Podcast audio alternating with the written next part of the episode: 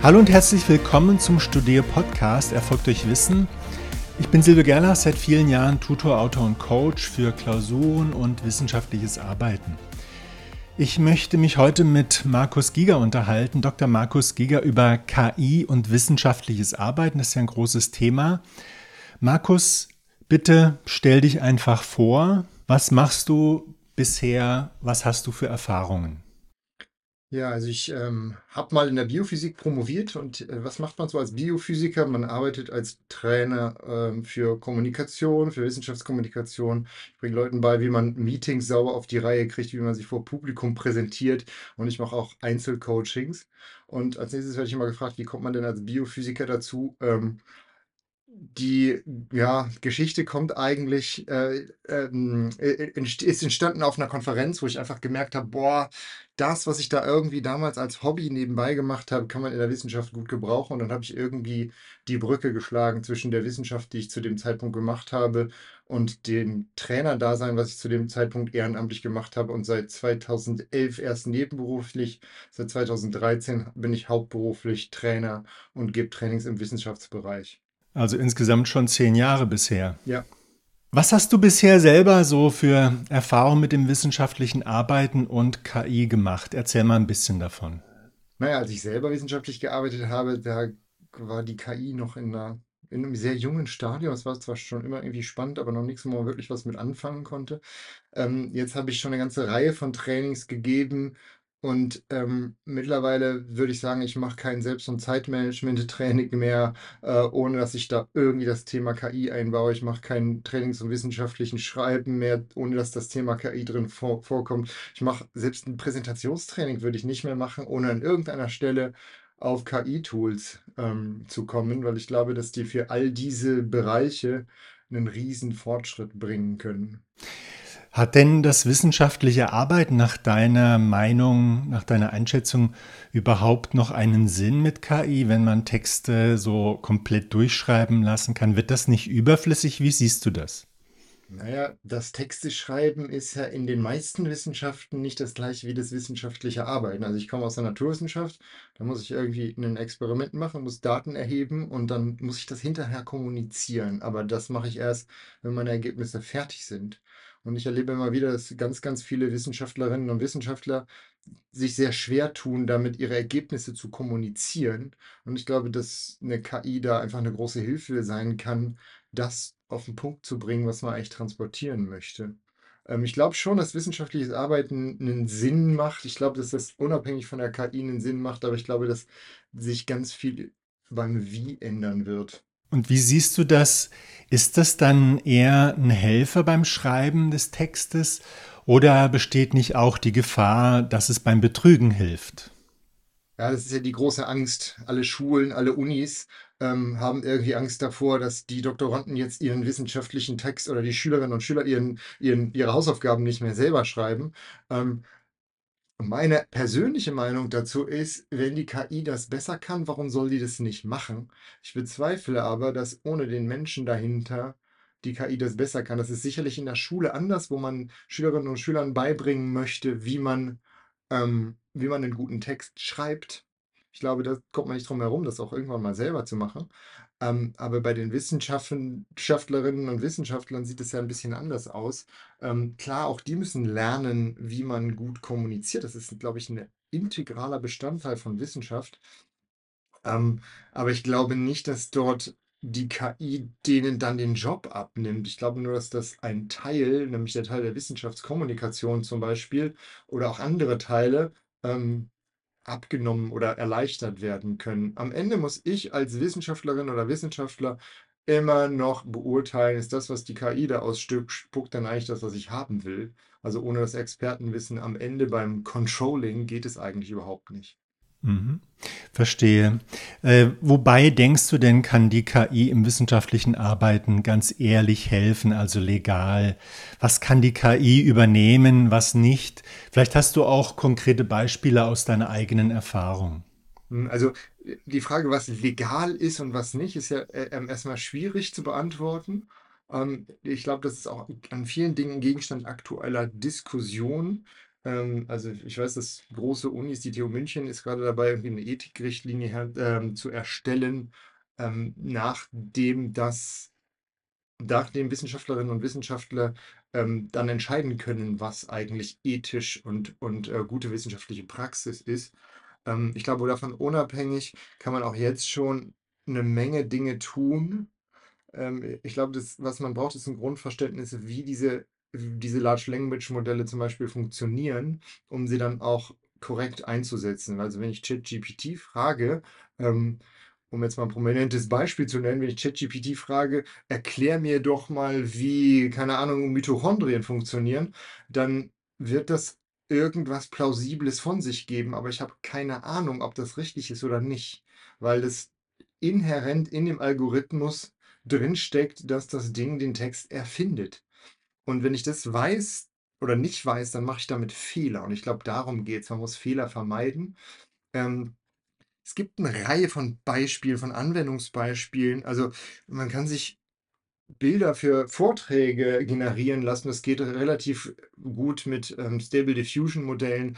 Ähm, man schafft das sogar, sich Graphen ähm, aus seinen Daten generieren zu lassen. Da braucht man einen Umweg, da muss man irgendwie R benutzen oder ähm, MATLAB oder irgendein anderes Programm, was einen Code akzeptiert und dann kann ich dazwischen einen äh, ein Large Language Modell äh, benutzen, was mir den Code generiert, den ich dann hinterher in mein Grafikprogramm einspeise. Ähm, auch ich habe hab schon coole Ideen von Forschungsfragen gesehen. Auch da muss man wissen, wie. Es war eine, eine Arbeitsgruppe zum, die, die hat zum Thema Altersforschung geforscht und die haben dann gefragt, äh, was sind denn gute Forschungsfragen zu dem und dem Fachgebiet? Und das, was rauskam, war relativ oberflächlich, teilweise falsch. Äh, das passte einfach nicht. Und dann haben die einen Zwischenschritt eingebaut. Die haben, das war mit ChatGPT, die haben dann gefragt, okay, was wären denn gute Prompts, also gute Eingaben für ChatGPT, die mir sinnvolle Wissenschaftsideen zu folgendem Thema generieren. Und mit, dann haben die das, was dabei rausgekommen ist, als neuen Prompt eingegeben. Ähm, und dann kamen plötzlich Sachen raus, wo sie feststellten, oh, zu dem Thema forscht ja schon jemand, das kenne ich. Ähm, und das wäre wirklich mal eine spannende Frage, wenn sich das jemand anguckt. Ich meine, da kommen 20 Ideen raus und vielleicht sind zwei gut.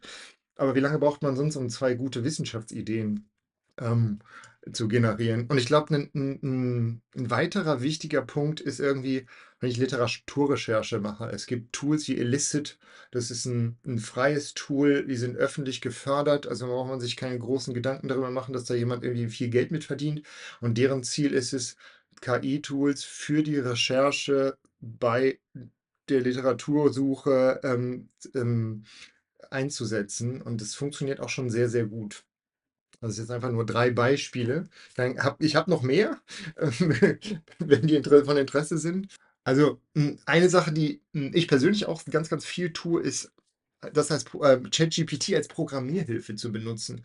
Also wenn man irgendwie Daten umsortieren muss, dann ist das was, wo man sehr häufig gleiche Abfolgen von Dingen tut und man kann sich von ChatGPT einfach ein Skript schreiben lassen zum Beispiel. Ähm, das geht je nachdem, wie kompliziert das Skript ist, sehr schnell.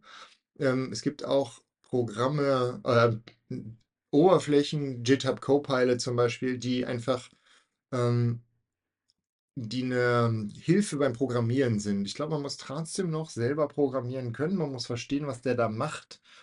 Ähm, aber wenn man sich von dem ähm, zum Beispiel erstmal Pseudocode ausgeben lässt, also eine Beschreibung, was ich denn programmieren soll, und dann die einzelnen Schritte dort eingebe, dann kann ich unter Umständen sehr viel Zeit sparen ähm, oder auch Computerprobleme lösen. Ich meine, jeder Wissenschaftler arbeitet ja eigentlich irgendwie mit dem Computer und dann geht irgendwann mal was schief und man kriegt das nicht hin.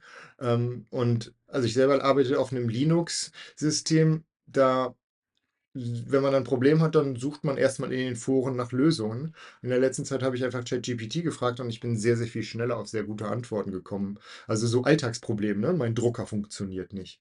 Ähm, das sind jetzt erstmal Beispiele, die, die auch mal unab, auch unabhängig von der Wissenschaft, glaube ich, eine enorme Steigerung in der Produktivität auch jetzt schon mit dem aktuellen Stand und mit sehr wenig Aufwand und sehr wenig Wissen ähm, liefern können und ohne dass ich damit irgendwie in eine Gefahr laufe, dass das jetzt ähm, sowas ähnliches wie ein Plagiat ist. Man kann ja sagen, ChatGPT produziert kein Plagiat, ist ja ein neuer Text, aber ich glaube, wenn man sich, sich nur darauf stützt, dann ist man auch ein bisschen blauäugig.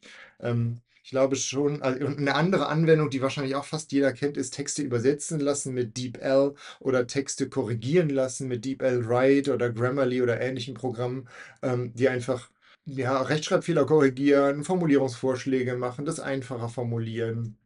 Ähm, was auch gut funktioniert, ist, wenn man jetzt irgendwie einen Text, den man selber geschrieben hat, zusammenfassen möchte, nicht also, was nicht funktioniert, ist 'n Text, den ich noch nicht kenne, zusammenzufassen und dann zu sagen: „Ah, das ist der richtige Inhalt.“ Das wird schwierig, weil das unter uns Umständen auch halluzini halluziniert. Das muss man richtig machen, dann geht das auch.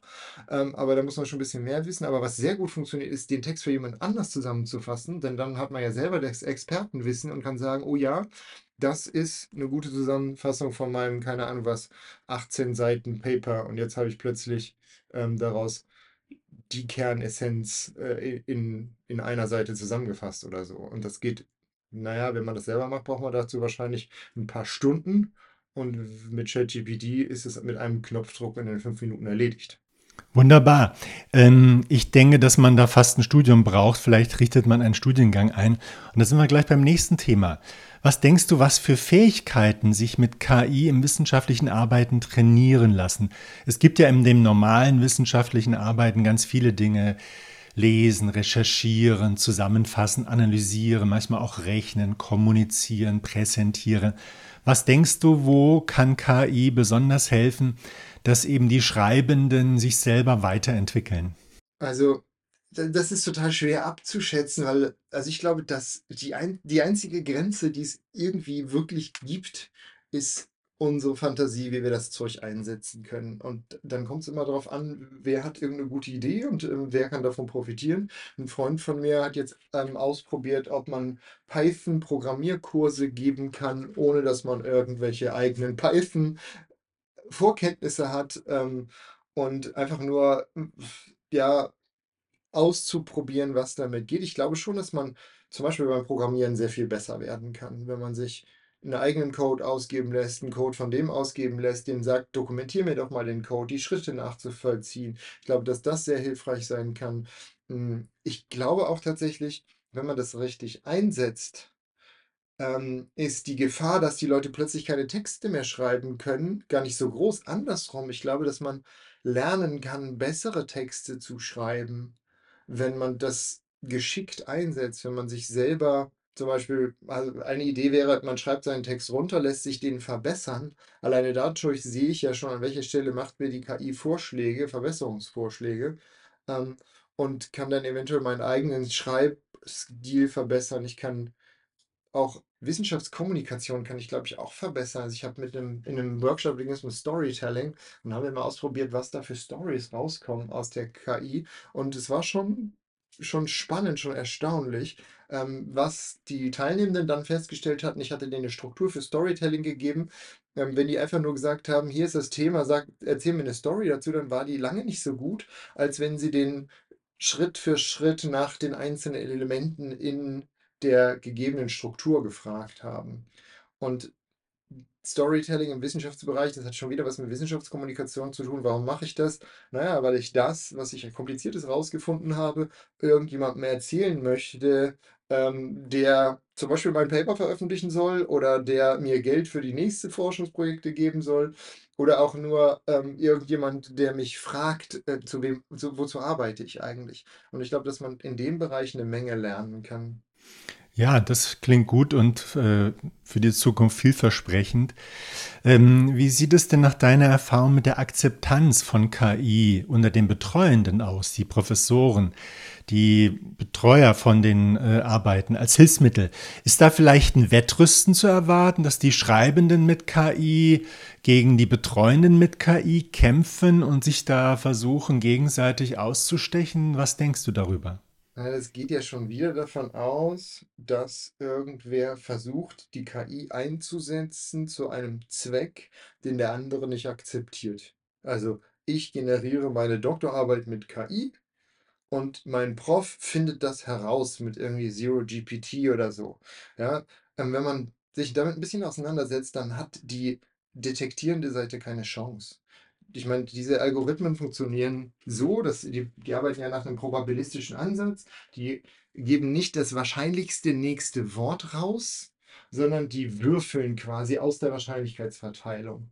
Und was dann der Detektionsalgorithmus im Moment macht, ist, der versucht raus auszurechnen, wie wahrscheinlich ist denn die Wortfolge.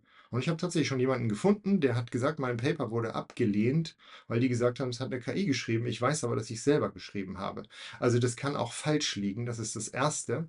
Wenn jemand eine, ich sag mal, eine, eine Sprache hat, ähm, wo die, die Abfolge der Worte relativ gut mit der Wahrscheinlichkeit übereinstimmt, die man irgendwie ähm, im Internet gefunden hat äh, oder in, in anderen vergleichbaren Veröffentlichungen gefunden hat, dann wird das, das Ding das immer falsch detektieren. Andersrum, wenn ich das verhindern will, dass es das detektiert, dann sage ich äh, ChatGPT sowas wie, ähm, ja, schreib mir doch mal einen Text und äh, achte darauf, dass du immer wieder Worte einbaust, die eine geringe Wahrscheinlichkeit haben. Und dann hat die, die Detektions-KI schon fast keine Chance mehr, das zu erkennen. Ja, ein kleines Beispiel, wenn ich einen Brief schreibe und am Ende schreibe ich Freund, mit freundlichen Grüßen, dann wird die KI immer sagen, das ist zu 98% KI generiert, weil das halt sehr wahrscheinlich ist, dass das da unten steht. Ja, also ich glaube nicht, dass es ein Wettrüsten gibt, weil ich nicht glaube, dass das ein Wettbewerb ist. Ja, es geht ja nicht darum, dass die Betreuenden kontrollieren und die Doktoranden oder Doktorandinnen ähm, was eine Prüfungsleistung abliefern müssen, sondern es geht ja darum, dass man wissenschaftliche Qualität produziert. Und da, da haben ja eigentlich sowohl die Betreuenden als auch die, die Promovierenden ein, ein großes Eigeninteresse daran, dass das, was ich dort mache, eine große Qualität hat. Ich glaube, dass das Transparenz erfordert. Wenn ich Tools benutze, muss ich sie offenlegen. Und ähm, wenn ich einen Text teilweise von der KI generieren lasse und der ist sehr gut, ja, warum nicht, ist meine persönliche Meinung, aber da muss ich da auch reinschreiben, ähm, wie der zustande gekommen ist. Das Problem, was dann entsteht, ist, wer hat jetzt die Verantwortung für diesen Text? Und das ist der Grund, warum die großen Magazine ähm, alle ChatGPT als Autor verboten haben, weil einfach niemand die Verantwortung für den generierten Text übernehmen kann. Wenn da was Falsches drin steht, ähm, dann kann ich die KI nicht zur Verantwortung ziehen. Ich glaube, das ist eine große Frage, die man auch irgendwie, ja, also klar, ich glaube, da kommen gute Texte raus und da können sehr gute Texte bei rauskommen, aber es muss ja auch irgendwie eine menschliche Verantwortung geben und ähm, da muss es Regeln geben, da muss es eben eine Ethikrichtlinie geben, ähm, wo es darum geht. Ich glaube, dass einige Leute sich sehr schnell oder haben sich ja auch schon sehr schnell auf diesen Zug begeben und da mitmachen und andere Leute werden sich dagegen sträuben. Ähm, und dann ist es eine Frage der Produktivität. Ich glaube, dass wir einfach mit KI-Unterstützung sehr, sehr viel auch bessere Sachen produzieren können. Und ähm, dann werden die Leute, die das einfach nur blockieren, weil sie es nicht verstehen, weil sie es nicht haben wollen, die werden einfach zurückbleiben. Das ist meine persönliche Meinung dazu. Ja, nachvollziehbar. Ähm, was siehst du für Fragen, die wir in der nächsten Zeit beantworten müssen, um vernünftig mit KI im wissenschaftlichen Arbeiten umzugehen, um eben diese Transparenz zu bekommen, um da auch eine Normalität reinzubekommen, dass es also nicht dieses Misstrauen gibt, dass es nicht Verbote gibt, sondern dass man da offen ist und auch kollegial. Was siehst du für Fragen, die wir klären müssen? Äh, und wahrscheinlich kann die KI sie nicht beantworten, da müssen wir uns schon selber unseren Kopf machen. Welche Fragen siehst du da? Mhm. Ähm, also ich glaube, es gibt einen Haufen großer Fragen. Ne? Es fängt beim Datenschutz an. Wenn ich jetzt ChatGPT benutze und nicht in die Einstellung reingegangen bin und gesagt habe, hey, äh, benutze mal meine Daten nicht, um dich weiter zu trainieren, dann benutze das. Und da gab es bei irgendeiner großen Firma, ich weiß nicht mehr, ich glaube, es war Samsung oder so, da hat ein Mitarbeiter, wollte die neue Firmenstrategie, die noch total geheim war, wollte eine tolle Präsentation drüber halten und hatte sich dann die Präsentation von ChatGPT generieren lassen. Und wenn jetzt die Konkurrenz fragt, was ist denn die neue Strategie von Samsung, dann kriegen sie halt das als Antwort, weil es das Einzige ist, was ChatGPT an Daten zur Verfügung hat. Also da muss man, glaube ich, echt aufpassen. Eine Antwort darauf sind tatsächlich Open-Source-Modelle. Ähm, der letzte Stand, den ich hatte, war, die Performance von Open-Source-Modellen kommt noch nicht an das ran, was kommerzielle Modelle haben, aber die Entwicklung ähm, geht halt viel schneller bei den Open-Source-Modellen, sodass sie die irgendwann einholen und auch überholen werden. Hm, also Datenschutz ist eine, eine ganz große Frage. Nächste Frage ist, ähm, die Frage, wem gehört eigentlich das, was ich dort generiere? Ne? Wenn ich jetzt der Erbe von Picasso bin und alle Picasso-Bilder gehören mir und ich habe die im Internet hochgeladen, dann kann eine KI neue Picasso-Bilder generieren, weil man nämlich einfach in das Prompt reinschreibt, mal mir doch mal, keine Ahnung, den Herrn Silvio Gerlach äh, in der Form von Picasso oder so. Äh, und dann macht die das und das sieht auch so aus, als wenn das Picasso gemalt hätte. Und ähm, das ist im Moment komplett legal, weil das Kopieren von Stilen nicht verboten ist. Und da muss man auch nichts an einen Autor bezahlen. So, jetzt ist ähm, das mit Picasso so ein Beispiel, okay, da kann man auch sagen, kriegt man vielleicht irgendwie hin. Ne? Aber wenn ich jetzt Grafiken 3D-Grafiken generiert habe, und da habe ich schon ganz viele im Internet. Nehmen wir meinen Namensvetter HR Giga, der hat so Aliens ähm, ähm, entworfen. Wenn ich mir jetzt ein Alien entwerfe, dann basiert das ja auf seinen Ideen. Aber der sieht da keinen Cent für. Und genauso ist es, wenn ich mir jetzt neue wissenschaftliche Forschungsfragen generieren lasse, dann basiert das auf den Sachen, die schon veröffentlicht sind. Aber ich schaffe es natürlich nicht mehr nachzuvollziehen, wo das eigentlich herkommt. Ja, also die Frage ist, was ist eigentlich die Quelle? Es gibt, äh, wir haben, ich habe ChatGPT erwähnt, es gibt Tools wie Perplexity, die arbeiten ein bisschen anders. Perplexity sucht erst das Internet nach Antworten durch und äh, nutzt dann das Large Language Modell, um mir aufgrund des Kontextes, das es im Internet gefunden hat, eine Antwort zu geben. Und deswegen kann es mir hinterher auch Links auf die einzelnen Seiten geben, wo die Teile der Antworten herkommen. Ja, also es ist quellenbasierter, auch nicht komplett quellenbasiert, aber es ist schon quellenbasierter. Ähm, und ich glaube, dass das eine ganz große Frage sein wird. Also wenn ich so ein Large Language Modell benutzen möchte, um wirklich einen wissenschaftlichen Text zu generieren, dann habe ich natürlich auch den Anspruch, dass ich jeden einzelnen Baustein, der da an Inhalt reingeflossen ist, an Wissen, an Vorwissen reingeflossen ist, dass ich nachvollziehen kann, von wem das kommt. Und ich glaube, dass das eine ganz große Frage ist. Ich glaube auch die Frage, wie, wie verhindert man, dass Leute damit Betrug betreiben, ist eine ganz wichtige. Ja, das ist eine, Gesellschafts eine wichtige Gesellschaftsfrage. Es ist überhaupt kein Problem. Aus dem, was wir jetzt hier gerade aus, aufnehmen, davon brauche ich irgendwie fünf Sekunden oder so von meiner Stimme und dann kann ich damit jeden Text einsprechen, den ich will. Mit einer KI. Und dann kann ich hinterher äh, einfach irgendeinen, in den Podcast, den, den du jetzt gerade aufnimmst, irgendeinen Bullshit reinschneiden und ähm, damit ist plötzlich mein Ansehen in der Öffentlichkeit beschädigt. Ne? Das geht. Das ist gar nicht so schwer. Das würde ich wahrscheinlich hinkriegen, das zu generieren. Und wenn das so einfach ist, dann muss man sich, glaube ich, auch die Frage stellen, wie verhindert man das? Ne? Also wir haben, ich meine, klar, man kann immer argumentieren, ein Messer kann man zum Brotschneiden benutzen oder man könnte auch damit jemanden ernsthaft verletzen oder sogar umbringen. Ähm, das ist nicht die Schuld des Messers, sondern immer noch die des Benutzers. Und die Frage ist ja, wie benutze ich das Tool? Aber wenn es so einfach ist, dann glaube ich, ist es auch eine gesellschaftliche Verantwortung, da Vorkehrungen zu treffen, um sowas zu verhindern. Und das gilt sowohl für den wissenschaftlichen als auch für den gesellschaftlichen Bereich. Das klingt nach einem ziemlichen Projekt, nach einem Mammutprojekt. Tausende von Fragen und äh, ich höre auch raus, dass da manche Fragen recht zügig äh, untersucht werden sollten, weil diese Deepfake-Problematik, das ist natürlich äh, eine ziemliche Gefahr. Im Moment sind wir da noch alle ein bisschen, ja, im Lernmodus, vielleicht ein bisschen naiv und wir glauben natürlich an das Gute im Menschen und das wird nur für gute Sachen benutzt, aber es ist zu erwarten, dass das natürlich nicht so bleibt. Was hast du, Markus, selber? Vielen Dank erstmal für diese äh, wirklich äh, weitschweifenden und weit ausgreifenden Fragen. Du hast da ein paar Punkte genannt, die wirklich Sorgen machen, aber es ist auch Hoffnung dabei. Was hast du denn selbst so für Ideen für den Einsatz von KI in deiner eigenen Arbeit als Trainer? Du hattest ein paar Sachen genannt.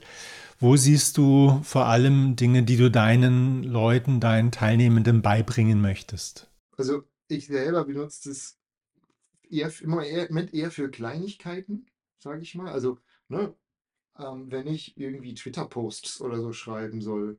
Das ist übrigens auch noch ein richtig gutes Anwendungsbeispiel, ähm, wie man eine KI sehr, sehr hilfreich einsetzen soll. Es gab Untersuchungen darüber, ähm, wie häufig, hm, das waren naturwissenschaftliche Paper, zitiert wurden, je nachdem, ob derjenige, der sie geschrieben hat, dazu getwittert hat oder nicht. Und ähm, jetzt sollte man ja, denken, naja, das wird schon irgendwie einen, äh, einen, einen Einfluss haben. Und ich glaube, das Ergebnis war, dass das fünfmal so häufig zitiert wurde. Und die haben einfach aus 1000 Papern wahllos 500 mit Tweets begleitet und 500 nicht. Ähm, und wenn da der Faktor fünffach ist, dann denke ich, das lohnt sich schon.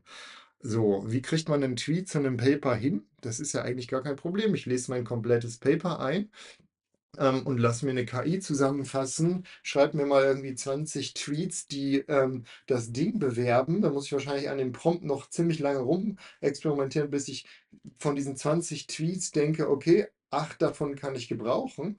Und dann kann ich bei Twitter hingehen und äh, mir ähm, ähm, so ein ja, also, ne, ne, also ich kann die ja, oh, ich, ich habe so ein das englische Wort im, ähm, im Kopf, Schedule. Ich kann ja ähm, zu einem bestimmten Zeitpunkt veröffentlichen, irgendwie im Abstand von zwei Tagen oder so.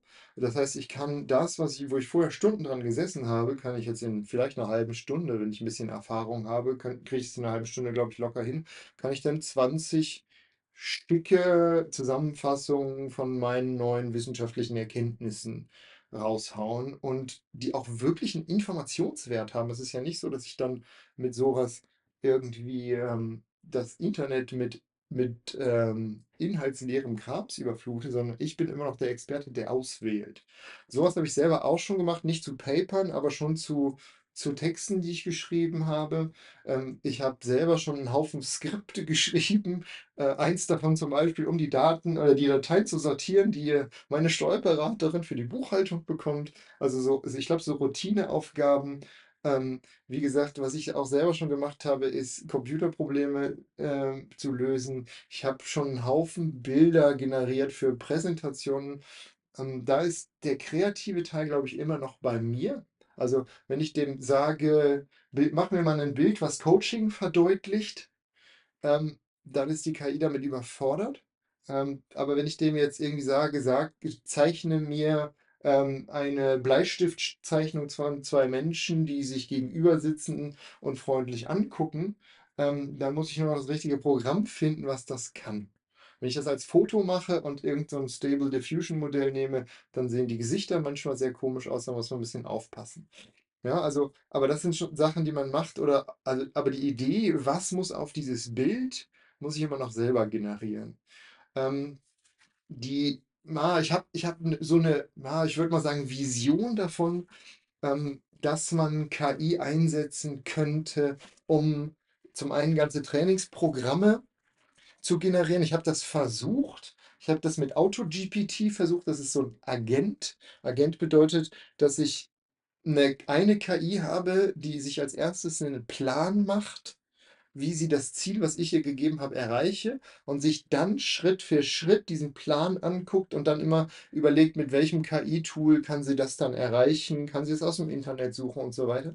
Da habe ich mal versucht, ein ähm, Trainingsprogramm für einen Tag mit zu generieren. Da ist am Ende daran gescheitert, dass ich keine Lust hatte, ähm, dafür Geld zu bezahlen und dass der nach fünf Iterationen Schluss macht. Und wahrscheinlich hätte man so 20 Iterationen gebraucht. Aber ich glaube, dass das prinzipiell möglich ist. Wenn ich jetzt das für Wissenschaftlerinnen und Wissenschaftler mir angucke, naja, wenn ich ein Lehrbuch habe, das irgendwie dieser KI komplett bekannt ist, äh, dann kann ich mir daraus natürlich irgendwie Vorschläge generieren lassen, wie ich das in der Vorlesung sehr gut umsetzen kann. Ähm, da muss man, glaube ich, sich ein bisschen mehr rein, ähm, reinfinden und auch trotzdem immer noch das Expertenwissen haben, weil man nie weiß, ob die Methoden, ob die Ansätze, ob die Ideen, die die KI da vorschlägt, wirklich zielführend sind. Das muss ich immer überprüfen. Aber ich kann da auf jeden Fall gute Ideen raus generieren lassen. Also ich habe mir mal für einen Workshop Ideen für einen Opener generieren lassen und da waren schon witzige und spannende Sachen dabei. Ähm, und das nächste, was ich gerne machen würde für mich selber, ist, KI einzusetzen, um Trainings zu individualisieren. Also Trainings zu bauen, wo, wenn zwei Teilnehmer mit unterschiedlichen Erwartungen anreisen, dann ähm, muss man ja im Moment so einen Kompromiss finden. Ich kann das natürlich in der Gruppenarbeit irgendwie teilen und den unterschiedliche Methoden geben, ähm, aber dass jetzt jeder wirklich individuell seine eigenen Fragen beantwortet bekommt und dazu jeweils eine Methode angeboten bekommt, wie er oder sie dann lernen kann, ähm, das wäre schon schick und ich glaube, dass das perspektivisch mit einer KI machbar ist. Ähm, die, die Programme gibt es im Moment noch nicht, aber ich wette, dass irgendjemand schon daran entwickelt. Also man muss wahrscheinlich nur abwarten, bis da was Brauchbares auf den Markt kommt. Markus, ich danke dir ganz herzlich. Du hast jede Menge inspirierende Gedanken geäußert und ich glaube, du bist übervoll mit solchen Ideen. Ich äh, möchte gerne wissen für unsere Hörer, wo kann man dich erreichen? Was, äh, ja, über welche Kanäle? Erzähl mal. Also ähm, wenn man ein bisschen was über mich wissen will, ist es am einfachsten auf meine Homepage zu gehen, www.giga-training.de. Jetzt muss man wissen, dass das Giga Gustav Y, Gustav Emil Richard geschrieben wird. Ähm, da kriegt man, äh, da ist auf jeden Fall ein Kontaktformular ähm, und ich glaube, das ist der einfachste Weg, um mich zu kontaktieren. Ja, das klingt gut. Also, Markus, ganz herzlichen Dank. Ich wünsche dir viel Erfolg bei deinem segensreichen Wirken. Und ich hoffe, meine lieben Zuhörer, dass dabei äh, etwas für euch rübergekommen ist. Ich freue mich auf eure Kommentare, auf Feedback und Fragen. Meldet euch einfach unter podcast.studio.de oder Instagram.studio. Wir hoffen, dass ihr gut mit der KI zurechtkommt in den Prüfungen, im wissenschaftlichen Arbeiten und es ist jetzt die richtige Zeit, damit anzufangen, das zu lernen, weil das entwickelt sich immer weiter. Markus hat eine Menge Plattformen schon genannt. Das ist nur ein kleiner Teil von denen, die ja wahrscheinlich die schon unter die Augen gekommen sind. Da wird unglaublich viel entwickelt. Ich glaube, dass sich jede Woche da was Neues bildet. Da könnte man fast ein Newsletter drüber machen. Ich danke euch für das Zuhören und bis zum nächsten Mal. Vielen Dank.